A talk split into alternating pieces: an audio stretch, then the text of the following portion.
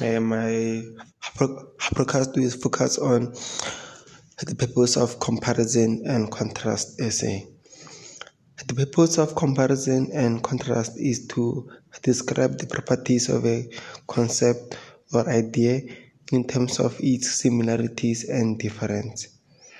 Comparison and contrast are often used together to test our ability to express complex, critically thought and organizational process in writing.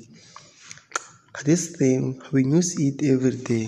For example, whenever you go shopping, maybe to buy grocery, uh, someone may choose between buying meat and chicken, mm, beef meat and chicken.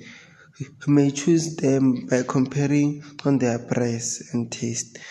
You may find that beef meat is very expensive than chicken, but chicken has a pleasant taste than beef meat.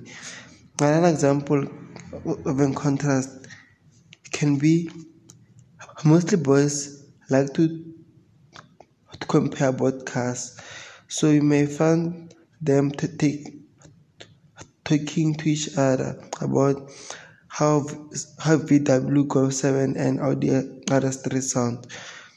So the sound of both cars are similar, but you may find that their speed are different.